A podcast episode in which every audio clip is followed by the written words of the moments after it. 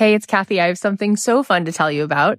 You may know that the doors are open to my new program, The Abundance Method, but if you enroll by May 15th at 11:59 p.m. Pacific, you're going to get my signature business program also made to do this. That's a $3,000 program that you are going to get for free included if you sign up by May 15th, just before midnight Pacific time. Made to do this is a phenomenal program that has helped thousands of souls to start businesses, to be able to make a living doing something that they love this is an incredible deal. You don't want to miss it. Go ahead and sign up at cathyheller.com slash join. Creativity is something which belongs to all of us. Mm. And working on our creativity is exercising a birthright.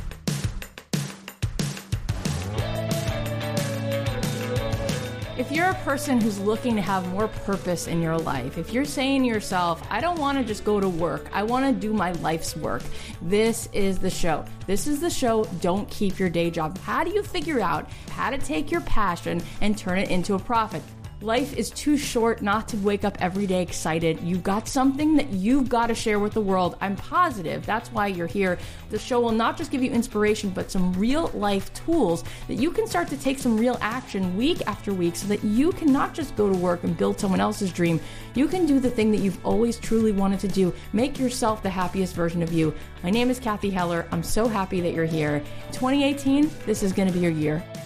This episode of Don't Keep Your Day Job is brought to you by Blue Apron. When it comes to dinner, let Blue Apron take care of the planning and shopping while you do the cooking and the eating.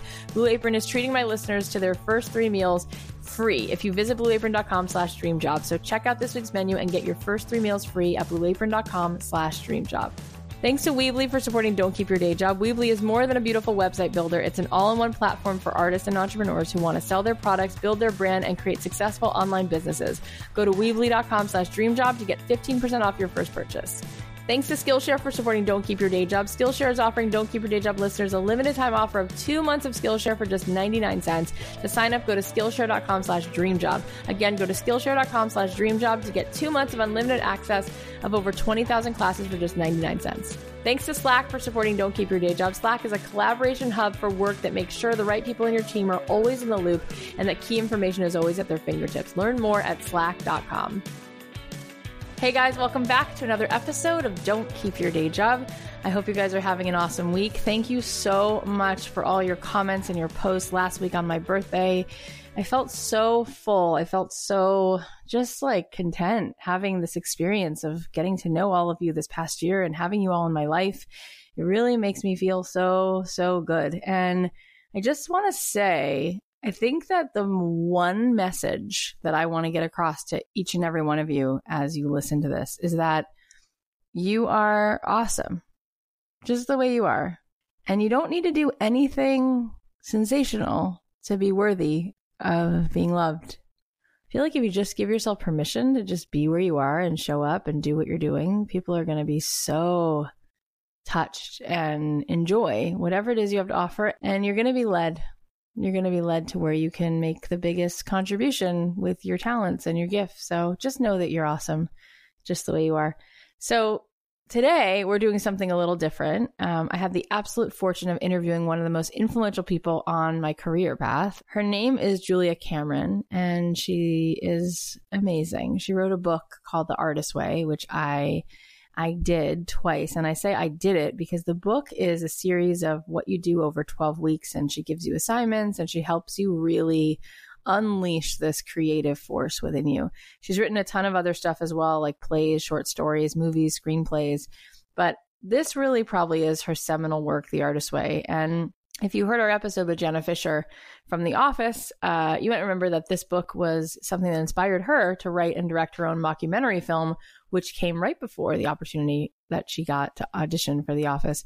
The book is really life changing, and many of you may have already read it, and some of you might choose to read it now. And I think that you will be so grateful that you did.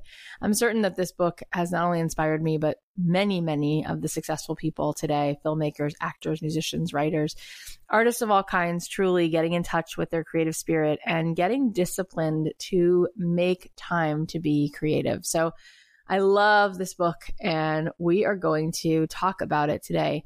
Um, it was really, really delightful to talk to her, and that was the best part. But she lives in New Mexico, and she didn't have um, she didn't have Wi Fi and she wasn't able to sort of hook up with us the way that we typically interview guests. So we recorded her over the phone, and the audio was not so awesome. Um, what she says is riveting and incredible, but the audio quality wasn't so great. And we knew it was really just too important to keep what she said from you.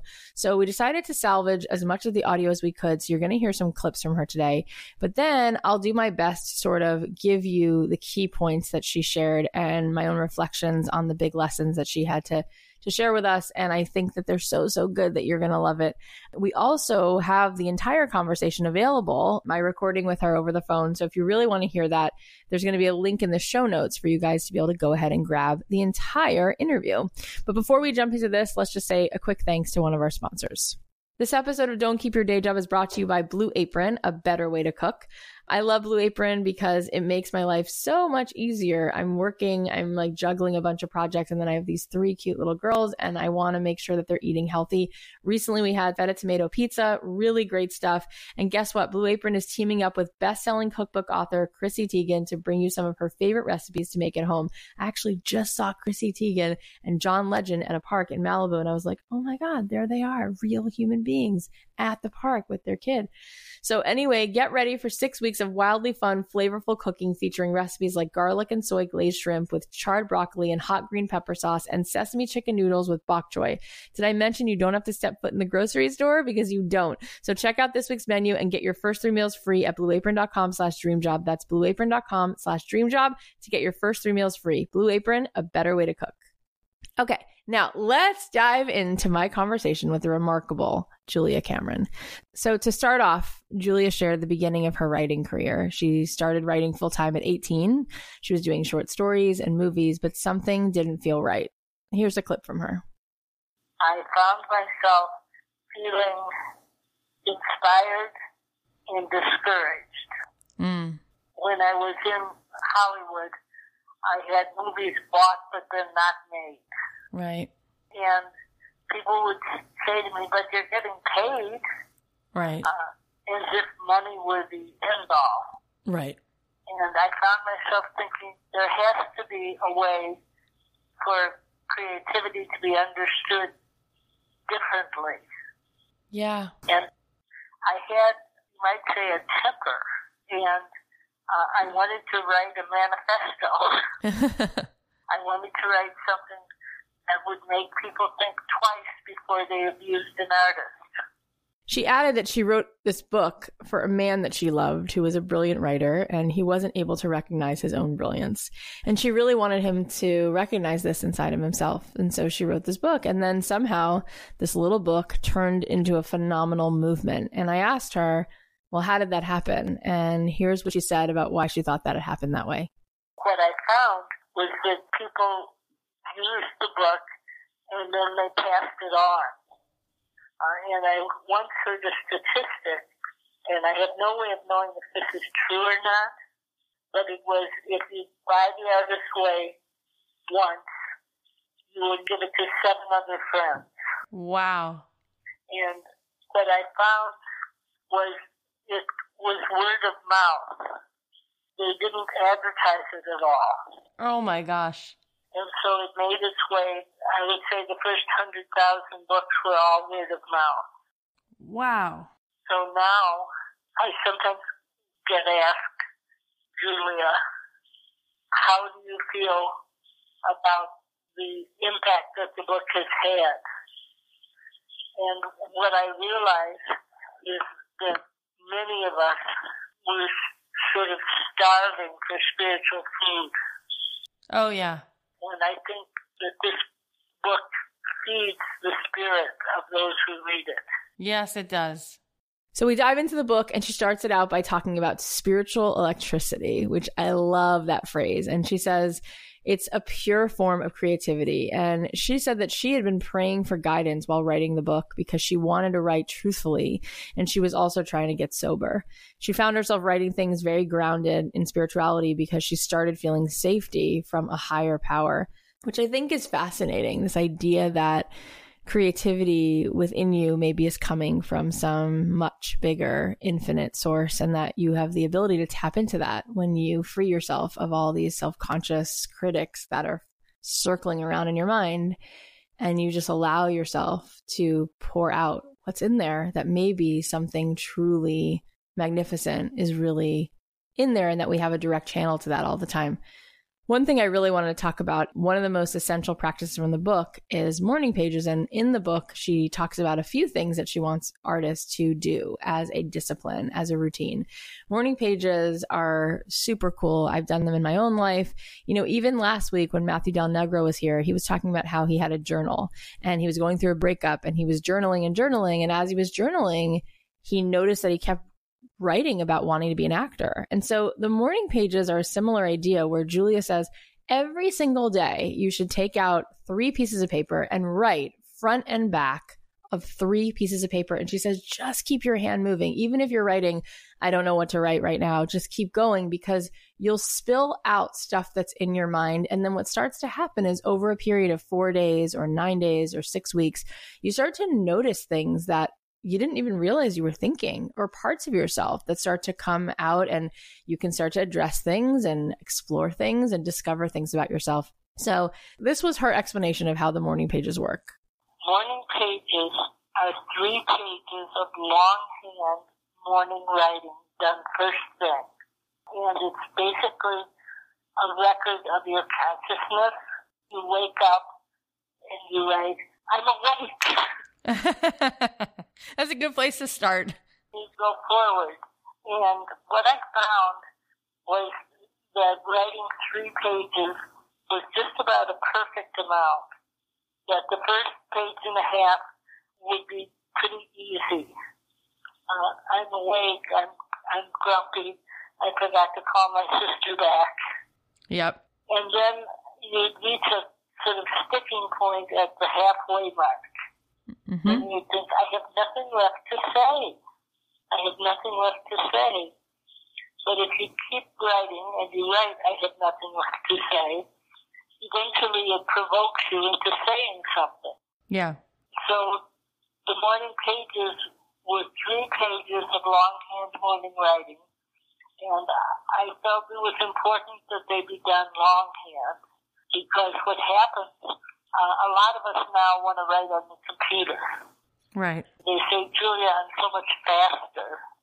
And I say, but fast is not the point.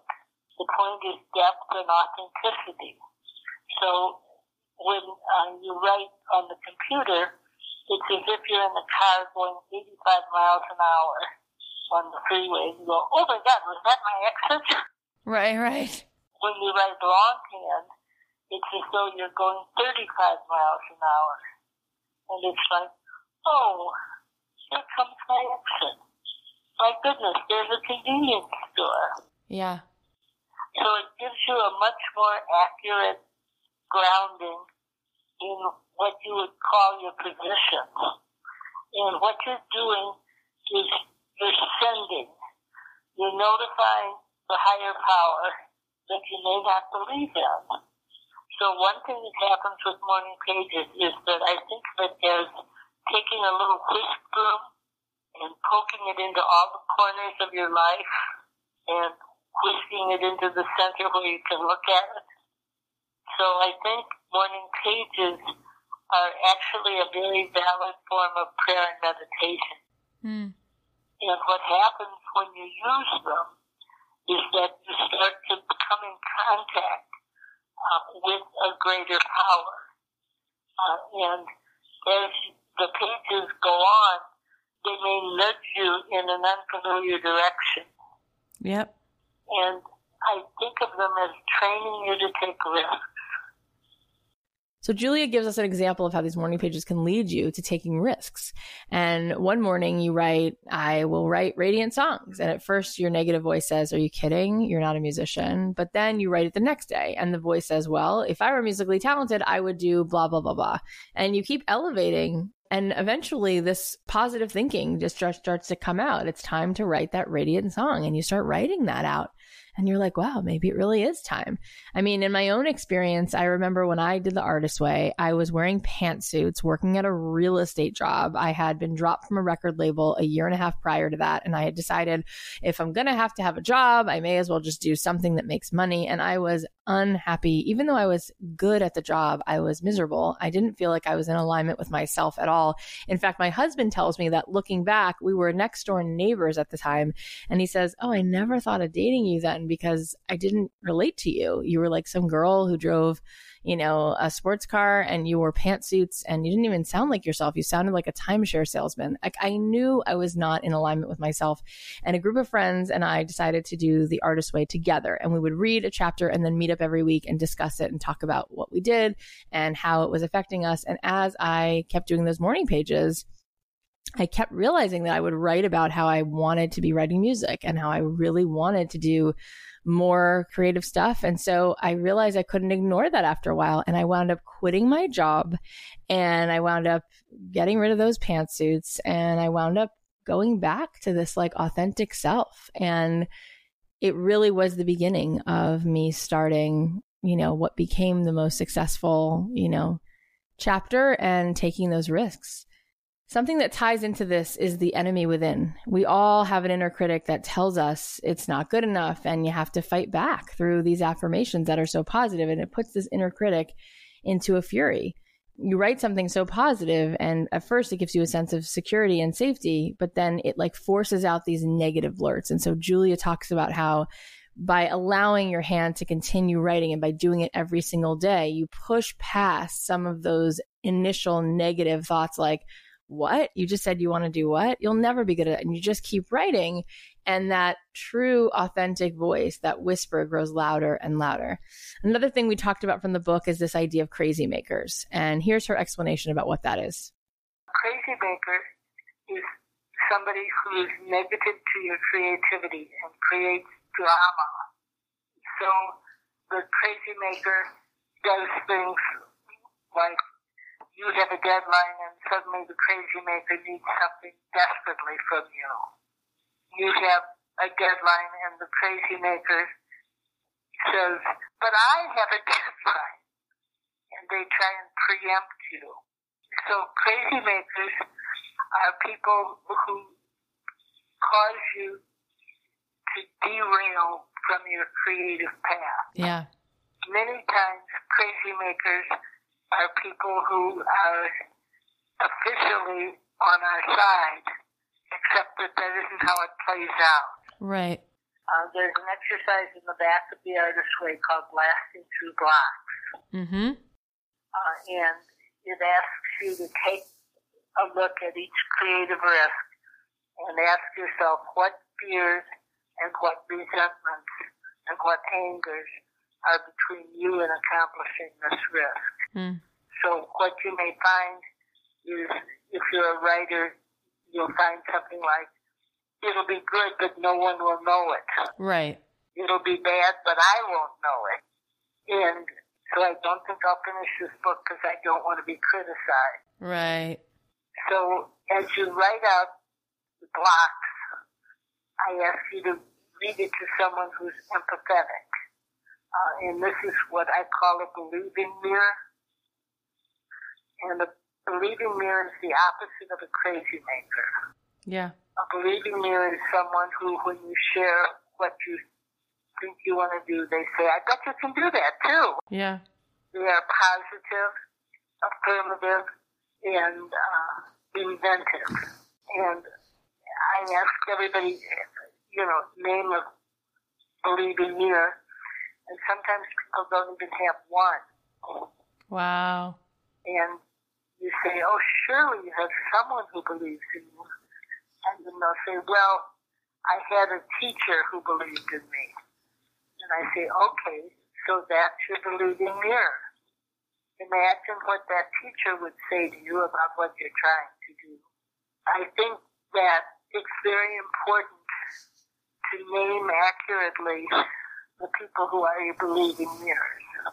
One question I had was, why do we put up with crazy makers? And she said, it's much less frightening to be involved with a crazy maker than to take the risk of authentic creativity. We use those people as a way to keep from taking authentic risks. Instead, we buy into their drama. And I feel like everybody has had crazy makers in their life, whether it was a parent, somebody in your life who tells you, you can't do this and you'll never do this. And truthfully, as I look back in my life, I definitely had my share of those people. And I feel like all of that only made me stronger because there is nothing that fuels me more than when someone now tells me like, "Oh, you can't do that." I'm like, "Oh yeah? Watch me." But I feel like it's true. Sometimes we buy into this conversation and we give this person this credence by even having this debate because it keeps us from actually having to take the risk. And sometimes we'll just say, oh, you know, I could never do that because my mom didn't believe in me or so and so said that wasn't what they wanted. So I have friends who've told me, you know, I didn't major in theater. I wound up majoring in science because my mother told me that, you know, being an artist was not practical. And then that person, you know, might be blaming their parents for the rest of their life for what they did or didn't do when really we've got to take responsibility and just realize it is scary to take risks. And it's much more convenient to have an excuse and put it on somebody else. But really, ultimately, we're probably just scared because it is uncomfortable and we have to be willing to make mediocre things when we hold ourselves to the standard of like, if, well, if I'm going to write music, it better be amazing. Or if I'm going to write a screenplay, I can't handle the fact that it might not be great at first. But that's not fair because anyone who you look up to, they didn't you know, start out like Mozart, but they had the courage. They had the courage to wade through the mediocrity until they could get better and better and give themselves that grace and the patience to show up and put in the time. And this is one of the reasons I love the artist way because it gets you in a habit of being creative. And so as you continue to show up, you keep showing up and brilliant things will start to come out. And it is truly, truly awesome. All right. So before we keep going, let's take a quick ad break. Skillshare is an online learning platform with over 20,000 classes in business, marketing, entrepreneurship, technology, and more. Whether you're trying to deepen your professional skill set, start a side hustle, or build your own business, Skillshare will keep you learning in 2018 and beyond. I love Skillshare. I recently just took a class and watercolor painting. It was just fun. Like I love being able to just like stop and learn something new. They have lots of other cool classes on there like blogging, business analytics, music theory, you name it, they've got it.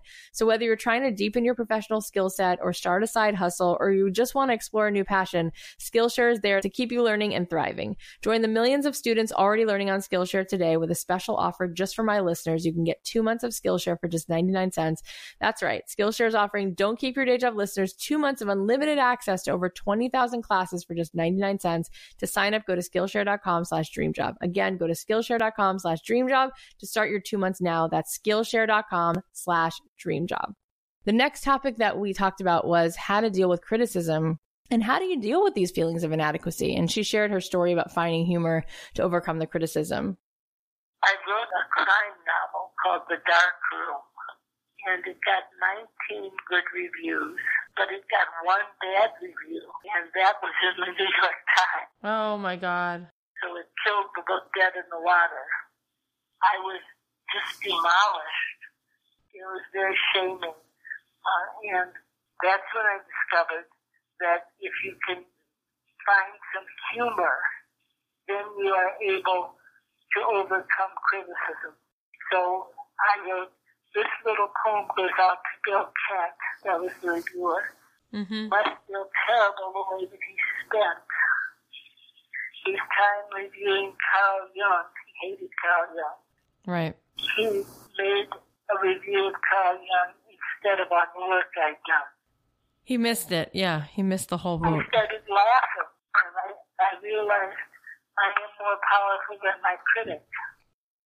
And so there she was talking about how she had gotten 19 good reviews and one bad review from the New York Times. And of course, that's all that she could focus on.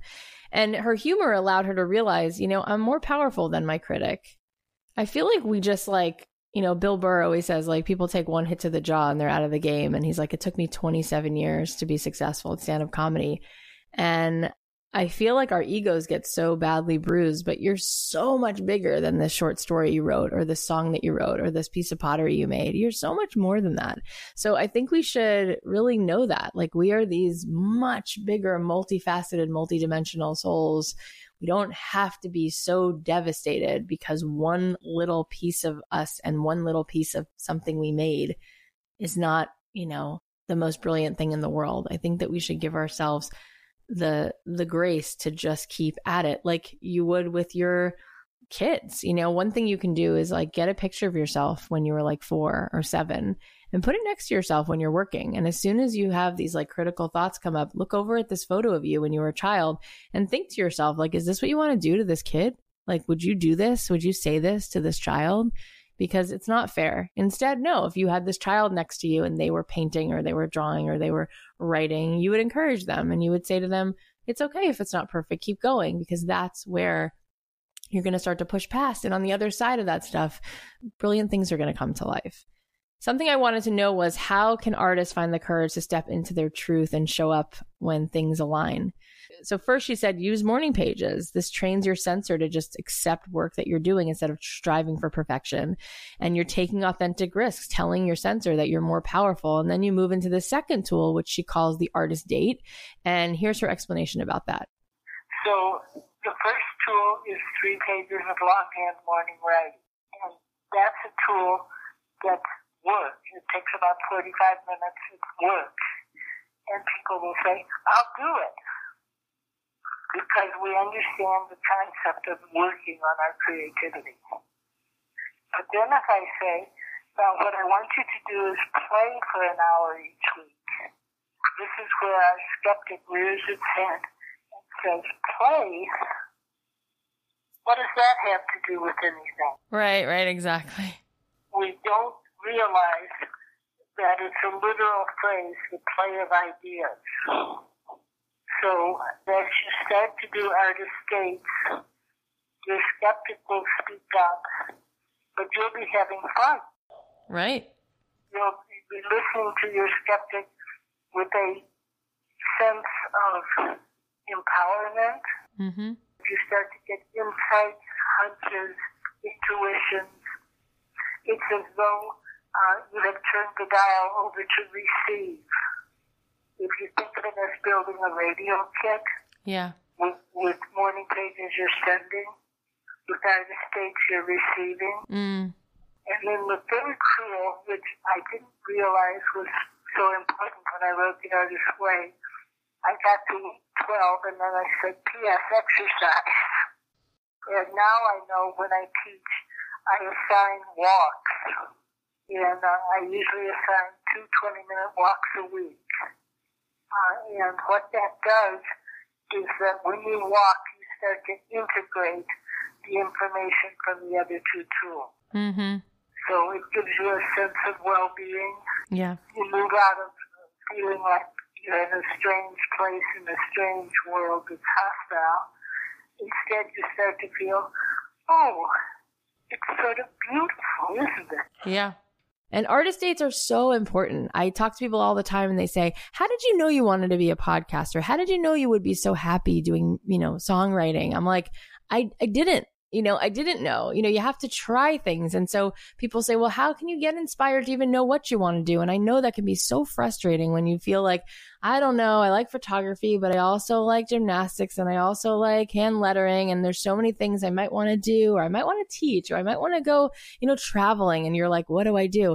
I think this is where the artist date is super helpful. Like, how often do you press pause in order to carve out time just to evoke your your authentic self just to feel things just to raise the stakes emotionally and allow yourself to be inspired. So you can take yourself to a museum. You can take yourself to the beach. You can take yourself to go to an art supply store and buy some sidewalk chalk or buy some acrylics and just give yourself the space to play and explore. And then you can see like what do you like? What does feel good? What what things start to percolate and come to life we talked about this misconception that as artists, we have to leave our current lives in order to pursue our dreams. And I love this. And I think this relates so much to our show.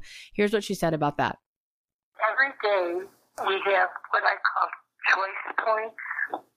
These are places where you can make a decision to be fearful or faithful. Mm-hmm. And what I have found uh, is that when you do morning pages, uh, they make suggestions you might want to try this. And as I said before, your, skeptic objects. But the pages are patient uh, and they keep nudging at you. Uh, and one of the exercises that I have people do is to write out five imaginary lives. Mm, interesting. And then I say to them, now I want you to write one tiny action next to each life that you can take in the life you've actually got.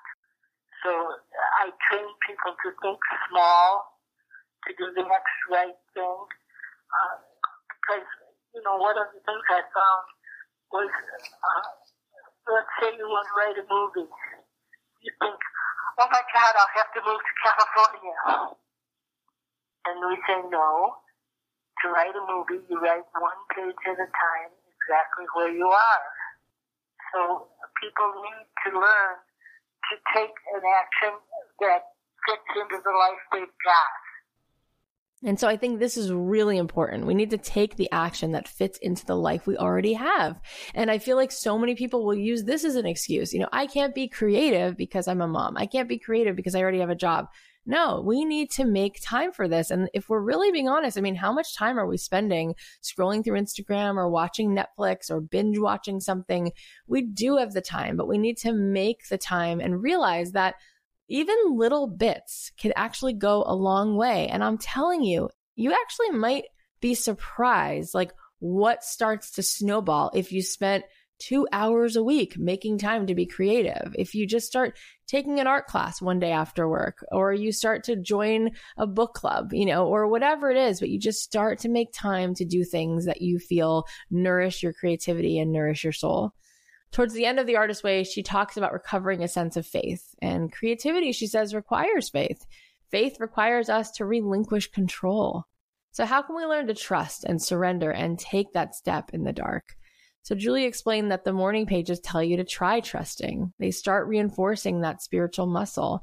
You start to feel safer. You start to feel protected. You start to feel guided and you discover a sense of that fleeting optimism. And this makes you edge forward slightly and you realize you are still safe. And this process builds that faith. And it really is something that I think every person who's ever done something, you know, really creative, whether, you know, you get up and you give a talk or you, you get up and you play the violin, like there's a part of you that feels like, I don't know. I don't even know if I was the person playing that instrument. Like I was being guided. Like there's something inside of you when you let go that this incredible, this like energy, this force, it kind of takes over. And I think we have to trust that it's going to be there. Sometimes I get scared, like, oh, I have to go give a talk or I got to go record an episode. But if I let go and I step out on faith and just get out of the way a little bit and stop holding on so tight, it's amazing what, what shows up. And I think the more you do that, that optimism and that faith builds, that muscle builds, and you trust it'll be there the next time. Sometimes when people say, you know, can you write a song for something? I'm quick to be like, no, I don't think anything good's going to come out. But the more you let go and you trust and you see what's there, things do start to come. Not every time is it perfect, but it's amazing in the process what you discover. And sometimes it's much more brilliant than you anticipated it could be. And you feel like you're being guided by something bigger. So before we get into some more questions, let's say thanks to a couple more sponsors. Thanks to Weebly for supporting Don't Keep Your Day Job. Weebly is the easiest way to create an incredible looking website. Its e-commerce platform has the tools you need to sell products, create marketing campaigns, tell your brand story, and more. And because Weebly's mission is to help turn people's great ideas into successful online businesses, they built an incredible support team. So no scripts, no robots, just a friendly human who can help you do what needs doing. So if you've got a product or idea you want to share with the world, check out Weebly. You can have your online store up and running in a matter of hours. And because you listen to this podcast, visit Weebly.com slash dreamjob and get 15 15% off your first purchase. That's Weebly.com slash dreamjob. Thanks to Slack for supporting Don't Keep Your Day Job. Slack is a collaboration hub for work, whatever work you do. With Slack, the right people in your team are kept in the loop and the information they need is always at their fingertips. Teamwork on Slack happens in channels, letting you organize conversations and information around projects, offices, and teams. And because everything you need to work is in one place, it's faster and easier to get things done. With Slack, your team is better connected. Find out more at slack.com. I love using Slack. It organizes my team stuff with real time messaging, video or voice calls, group file sharing. It's all in one easy to use app. It saves me time because I don't have to search through multiple emails. I can just go into that Slack channel and know that I'll find what I need. You can do drag and drop file sharing that works with all the apps you already use like JIRA, Salesforce, Zendesk, and Google Drive.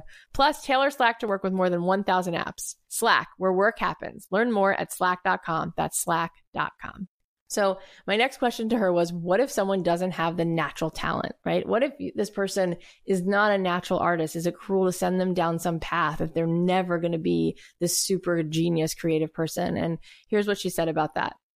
I have people say to me, Julia, aren't you worried that you're empowering a lot of bad artists? And I say, actually, I find the opposite. Uh, I, I find more often that when I unblock someone, I find myself thinking, how could they have not known they were an artist? They're brilliant. And many people who work the artist way will come to me and say, I used your tools and now I do X. I had a man tell me I was a very unhappy, very successful lawyer and I was miserable and I did the artist way, and now I'm a Broadway actor, and I'm very happy, even when I don't get a part. Hmm. So I think that what we're trying to do is divorce our creativity from the notion of perfectionism. Yeah. And we need to teach people to try creativity and to not judge it. I think what often happens is we try to do something creative, and then we judge it against the master work right. of another artist. And we say, see, I'm terrible. I'm just not good enough. Right. And one of the things I found when I was teaching in Chicago in a film school, yeah. I said to my colleagues, let's show the students our early bad films. Oh, yeah, yeah. And they were like, oh no. Right. They'll never respect us if they see the early bad film. Yeah. And I said, oh no. They will respect us more than we kept on trying. So I got a hold of some famous directors and said, could we see some early films? Uh, and they gladly shared their early films. And particularly, I'm thinking of one by George Lucas. Whoa who did Star Wars. Yeah. Uh, and you see his early films, and it's like, oh, George, why not try accounting? Do you think that every person has an artist in them? Well, I think the success of the artist way argues fully that creativity is something which belongs to all of us. Mm. And working on our creativity is exercising a birthright. I thought it was really important that she said, you know, unboxing someone usually shows their brilliance and we have to stop comparing. And she, and I love how she talked about that story of showing the first films of great directors to students so that they can stop and realize, you know, stop comparing your behind the scenes messiness to other people's highlight reels because you, if you really go back and you look, and sometimes I tell people like, go look at the first YouTube videos that Gary Vaynerchuk did. Like, go look at him sitting at a folding table with his like, you know, sweater vest on and look at how he started. And it's important to do that because we all have to be willing to start. And, and Seth Godin said it when he was here. He's like, you have to be willing to tell mediocre stories until, until you can tell better and better stories. So she was saying she thinks everybody has the capacity to be creative and she doesn't think it's cruel. She says that, you know, the more she works with people, she realizes that people are naturally creative and they have so much that they can give. And the truth is, when you look at children, you see that. You know, you don't usually walk into a classroom of four or five year olds and see a big chunk of those kids who don't want to finger paint or who don't have anything creative to share. They're usually all in it. But somewhere along the way, they buy into this notion that they needed to be perfect or they, they have to do it right or they have to do it like somebody else wants them to do it. And then they stop, they stop creating anything and they sit it out and I don't want you guys to sit it out because I know you have so much good stuff in there. Julia also talked about how we can get rid of this notion of being a poor, starving artist. And I thought this would be a good exercise for all of us. So she has people write down artists are, and then you fill in the blank. She said usually people end up saying artists are broke, artists are crazy, artists are lonely. And there's all these like negative things people associate with being an artist. And then she makes them turn this into a positive affirmation. And people write things like artists are loved, artists have companionship, artists are solvent people, artists add things to the world. And it starts to turn that negative mythology into a positive story. And so I think we really have to look at this like, what is your story around doing that thing that you've always really wanted to do, but you never let yourself do? Is there a part of you that tells yourself, oh, my parents wouldn't approve, or oh, I'll look like the one who's like, you know, if too much of a free spirit and people won't think I'm grounded, or I'll starve, or doing the thing I love means I'll be poor the rest of my life. It's either being practical and having some money or doing this thing I love and nothing, you know, nothing will come from it. What's the story behind it? Because Jen Sincero said the same thing. Like your story is really a guiding principle, which then dictates so much of your life because what you believe about something will determine how much action you take or what action you take. And so we need to change the story so that we can liberate ourselves and actually live the lives that we really want to live without having to realize that we've been trying to be beholden to certain stories so that we keep ourselves safe. And some of these stories are not true. A lot of her book is grounded in spirituality and finding a higher power. So I wanted to know how people can tap into that higher self and make space for it. So here's what she said about that. This is, I think, where the walking comes in. I feel like it's difficult to regard nature. And I feel that using morning pages brings people to a sense of their creator. And many times people feel a connection to a higher power for the first time when they do an artist date. They've been so used to bullying themselves that the idea that they should go out and spoil themselves creates a sort of throbbing sense of well-being. Also, she talked about how she just started writing these like prayers and one of them that I love she shared with us. She said, "Little one, be willing to be a beginner. Do not demand perfection of your efforts. You are our creation. You are intended to practice creativity. All of your attempts please us. Extend to yourself, accept, encourage yourself as we encourage you. You are perfect in your imperfections. And to wrap up, I asked her, what's one big takeaway she wanted to leave you with? And this is what she had to say. I just want to say we are all creative. Try a few simple tools and to believe in yourself and that you can take tiny steps uh, and they will lead you in the right direction. Yeah. So be generous because success is born in generosity. I would love you all to try practicing some of this. Maybe you can start and for the next week, just do some morning pages, carve out the time, set your alarm, 20 minutes extra to wake up a little earlier in the morning and start writing three pages front and back every single day. And don't judge yourself, but just notice what comes out. Just notice what's in there. And maybe there's some self critiquing thoughts in there. You know, maybe you're going to say things that it's hard to write. I want you to write it. I want you to be able to step back and notice it. You know, the more that we look at these thoughts, the more we realize we are the thing inside of ourselves observing these thoughts. We're not the thoughts themselves. And so you separate yourself a little bit. You put a little bit of space between yourself, your true self, and all these thoughts. And you realize you don't have to believe everything you think. Just because you think it doesn't mean it's true.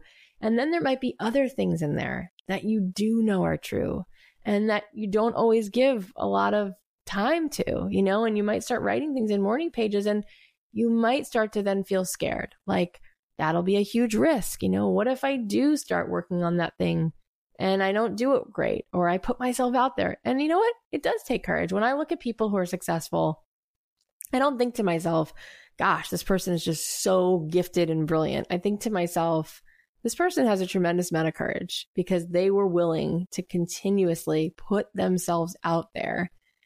And it wasn't always perfect and the material they were creating wasn't always genius. But the more you have the trust and you can put yourself out there, the more you're going to allow for amazing things to happen. Remember when Wayne Federman was here, he talked about how Jerry Seinfeld puts an X through every day on the calendar because he works on his stand up, he said, every single day, every single day. And it shows in his act. He commits as opposed to saying, I'm going to work on my routine, you know, a week before I have to go up at this particular, you know, open mic. And then I'm going to beat myself up when whatever comes out is not brilliant. You know, no, he says, I'm going to make space for there to be lots of stuff that I don't wind up using. And I'm going to do it every single day and make it a habit. And I think if all of us could just be a little more gentle with ourselves and realize that creativity is one thing and editing is another thing. And if in if in the process of creativity you weren't busy editing yourself, you just allowed yourself just start writing your blog. Create that podcast. You know, turn the mic on, just see what happens and and know that you are enough you are enough. You know, I remember hearing Glennon Doyle Melton when I went to Super Soul Sunday. I went to a taping of it, and she said that years ago she was um, she was drunk one night and she went onto Facebook and she saw all these people were posting like 25 things about themselves. And so most people were posting like number one, I love hummingbirds. Number two, I love Nora Ephron movies. You know, all these things about themselves that were not so you know vulnerable. And so for some reason, she felt really brave. And she says, you know, she was a little drunk. And so she wrote 25 things about herself. And they were more like, you know, I'm self destructive. I drink too much. You know, I'm, I'm in a difficult relationship. Like she wrote all these really revealing things. And she went to sleep and she woke up in the morning and she had like eight missed calls from her sister. And she looked on Facebook and there were hundreds of messages, comments, and people were sharing it. People were sharing it. And her sister said, How could you do this? Oh my God, I can't believe you put all this out there. And she said, All I know is that from now on, this is what I want to do. I just want to tell the truth. And what's amazing is how your best friends don't hold you to the standard that you hold yourself to. They don't see the blemish. They don't see the five extra pounds. They don't see that you didn't have the best hair day. They just see a soul that they love. And you need to learn and I need to learn, we all need to learn to celebrate that within ourselves. And you know what it does? It gives other people permission to show up as they are. You know, I heard a friend say, wouldn't it be great if I could sit down to have a cup of tea in the morning and invite all the parts of myself to join me? You know, and not be so ashamed of certain aspects of myself. I think we need to realize like that truly is the most riveting thing. When people say to me, What makes a great podcast? I'm like, Be authentic, tell the truth. You know, I'm always working on this. Just today, right before I went to record this episode, I thought, oh my gosh, this is so embarrassing. You know, normally we have this great quality audio. Now we don't have it. I'm going to have to do this where it's going to be a little hodgepodge. I'm going to be talking about what she said. Then we're going to, and I was like, you know what? This is a perfect example of that. I'm uncomfortable. I'm scared that listeners are going to listen and go, oh, this isn't a perfect episode and it's different than what she's done before. And I was like, you know what? I'm just going to do the best that I can and be what I am. And you know what? Not everybody is going to like what you do all the time. Free yourself of needing to please everybody. That's also okay. Not everybody has to like everything you do all the time. But the thing is that every single one of us that's here is different than anyone else who ever was or ever will be we all have something unique. We have different fingerprints. Why? What's the evolutionary reason for us to have different fingerprints? Couldn't we all have the same fingerprints? So, on the most simple level, we know it's letting us know we're not the same. We're not the same, which means the world gets to miss out on what you have to give if you don't go ahead and do it. And so, I want you to push past all that stuff that tells you it's not going to work out or not going to be great at it. And look, you do have to be willing to stay in it. You know, it's not a sprint, it's a marathon. But if you're ultimately in it because you want to discover the best way that you can use your gifts and your talents and your voice, then okay, you don't have to hold on so tightly. Some people will be like, oh, I'm going to feel like such a flake if I try this thing and then that doesn't work and then I have to try this other business or the. So what? I mean, that's what successful people are always doing. They're trying different things and just don't be so hard on yourself. And let me know what you guys are doing because I want to hear it. So I know this was a little bit different. I hope you guys still enjoyed this episode. If you want to find out more about Julia Cameron and her incredible work, you can find that at juliacameronlive.com. You can find the links there to all her books, explanation of her books, everything she's done. I can't wait to see what she writes next. And I really hope that if you haven't read The Artist Way yet, that you go out and buy this book and read it the whole way through and do the exercises because I really think you'll get a lot out of it. And I'll be honest, it's tough work and you're going to want to like put the book down or you're going to want to not keep going. But I really encourage you to do it because learning about yourself and finding out more about how awesome you are and what you have to share with the world, that's worth it. And on the other side of that might be some huge realizations of things you really want to do. And maybe they do scare you, but maybe you decide you're not going to sit this one out.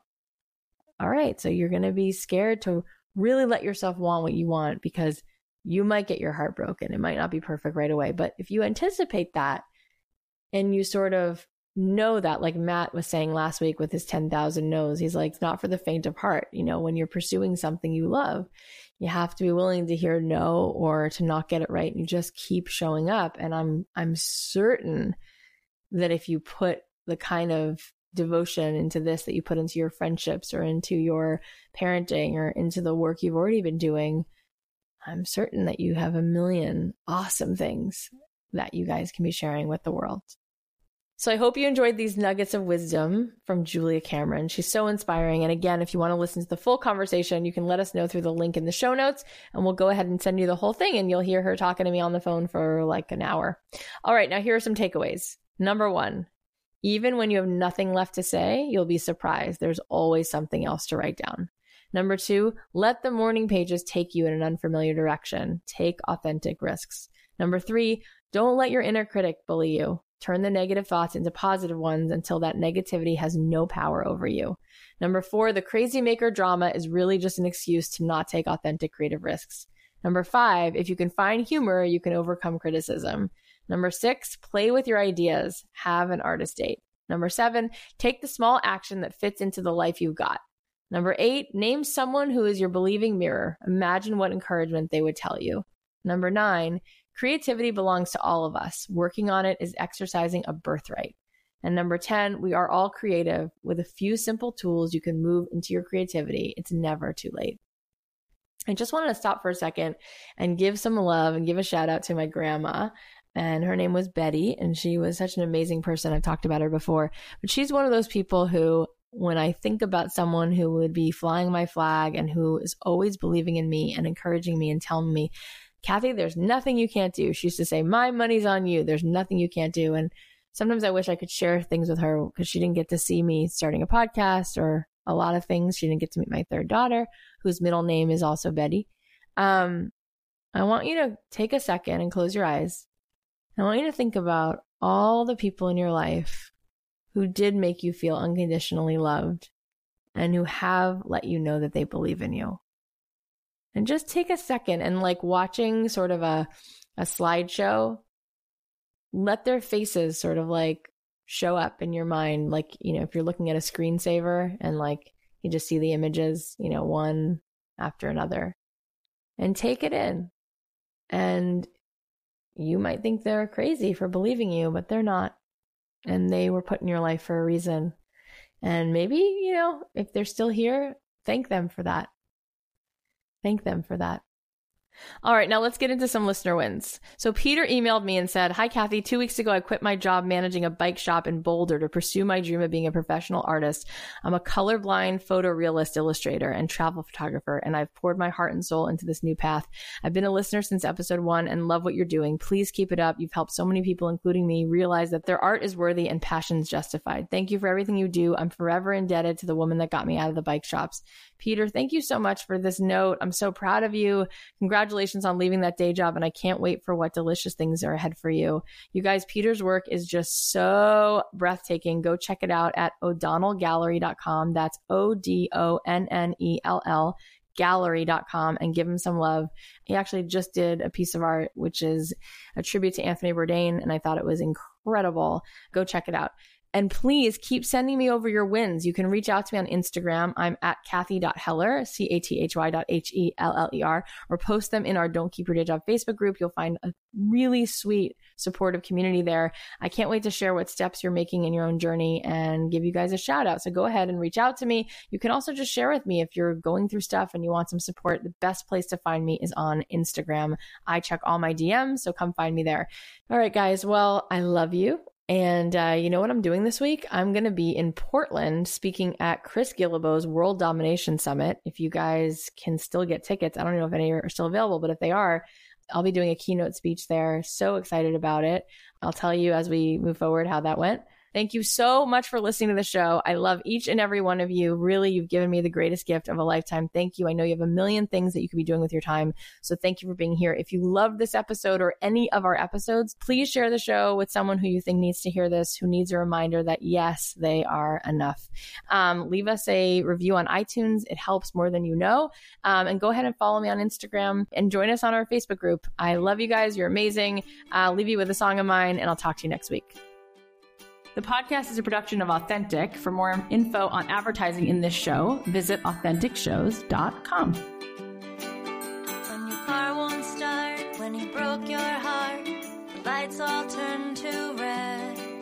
When you pay the cost, when your dream gets lost, spinning circles in your head. Hey, what do you say? Do you call it?